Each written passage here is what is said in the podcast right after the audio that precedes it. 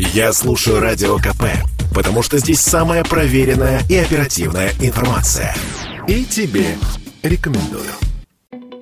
Внимание! За вами следят. Программы для наблюдения за сотрудниками на удаленке пользуются все большей популярностью. Этот тренд наблюдается по всему миру, в том числе и у нас. Один из разработчиков такого софта, российского программного продукта Дмитрий Баранов, в интервью Радио КП рассказал, как это устроено.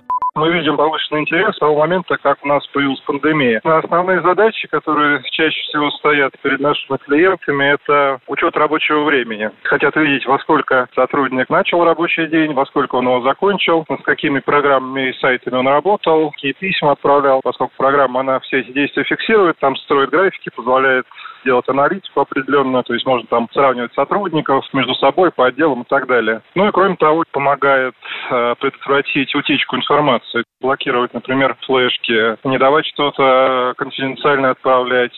Обычно так называемые следилки живут на компьютере или смартфоне и пользуются привилегиями для доступа к устройству, регистрируют активность клавиатуры и мыши. Так что клацать по клавишам, изображая видимость работы, не получится, отметил специалист в сфере IT Дмитрий Баранов.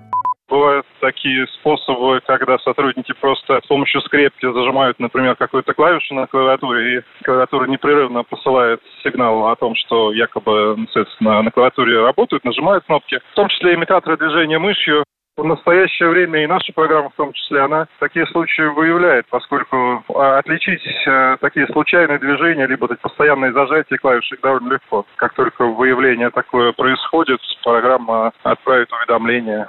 И это далеко не все, что умеют подобные приложения. Многие программные продукты делают снимки дисплея, а некоторые даже записывают происходящее на экране в реальном времени. Начальству остается только изучить, что делал работник в любой момент в течение дня. Так что остается или добросовестно трудиться, или искать другую работу. Юрий Кораблев, Радио КП.